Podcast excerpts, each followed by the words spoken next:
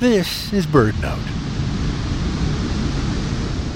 When we get out of the ocean after a swim, we reach for a towel to dry off and keep from getting cold.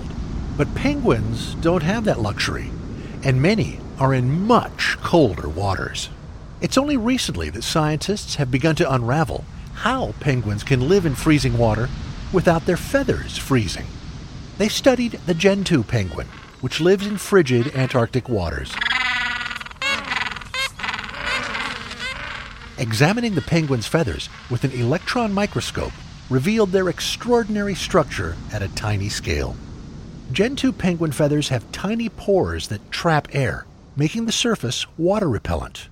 And the penguins coat their feathers with a special oil from the preen gland near the base of the tail.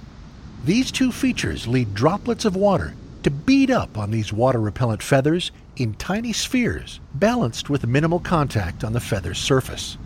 The scientists believe this peculiar shape of water droplets delays freezing. Gentoo penguin feathers may even provide a model for human technology. Airplanes face a similar challenge of avoiding ice buildup. But by learning from penguin feathers, engineers could attempt to design a wing surface that naturally repels water.